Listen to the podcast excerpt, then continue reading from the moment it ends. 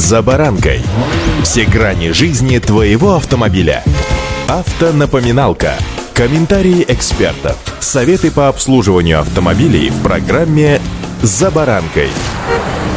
Автомобиль, как вы сами понимаете, это ваше дорогостоящее имущество, и вы вольны им распоряжаться по собственному усмотрению. Хотите ездите, хотите нет, хотите подарите, а хотите и продайте, вовсе решив больше ходить пешком. Как вы сами понимаете, в данном случае при продаже автомобилей есть несколько аспектов, которые необходимо знать каждому автовладельцу. С вами Александр Карпов. Здравствуйте.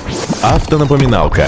Автомобили являются одним из самых ликвидных видов имущества, постоянно передающихся из одних рук владения в другие. Владельцы могут покупать их дороже, а продавать дешевле. Впрочем, бывают ситуации наоборот. Продажа автомобиля также предполагает получение дохода продавцом, от чего возникает необходимость уплаты подоходного налога. Напомню, по общему правилу размер подоходного налога равен 13% для резидентов нашей страны и 30% для нерезидентов. К резидентам, в частности, относятся те лица, которые находятся на территории России более 183 трех дней. Гражданство в определении данного статуса не имеет никакой существенной роли. Продавец автомобиля оплачивает НДФЛ с продажи имущества, в том числе, если владеет им менее трех лет на праве собственности. Сумма налога в размере 13% является достаточно высокой суммой, особенно если речь идет о дорогостоящем автомобиле. Платить такую сумму не каждому захочется. Поэтому законом предусмотрены специальные способы снижения налогооблагаемой базы, благодаря которым никто из продавцов автомобиля полностью не уплачивает данную сумму.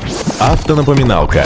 Законодательно закреплены несколько способов уменьшения налогооблагаемой базы при продаже автомобиля, которые недавно были дополнены еще несколькими вариантами. Нововведения, в частности, касаются тех категорий граждан, которые продают автомобили, ранее полученные ими в дар или по наследству, то есть полностью безвозмездно. Платить подоходный налог им все равно придется, но в уменьшенном размере. Существует несколько законных способов снижения размера подоходного налога с продажи автомобиля. Некоторые из них касаются налоговых вычетов, другие – отдельных льгот. Подоходный налог возникает к уплате только в том случае, если доход сам по себе имеет место быть при сделке. Если дохода нет, то платить налог тоже не придется. Проще говоря, если гражданин продает автомобиль за ту же сумму или дешевле, чем купил, он освобождается от уплаты налога. Статья 220 Налогового кодекса страны дает возможность всем гражданам получить налоговый вычет в размере до 250 тысяч рублей при продаже автомобиля, правда, один раз в год. Для этого из суммы продажи вычитается данная сумма, а налог в размере 13% начисляется на оставшуюся сумму.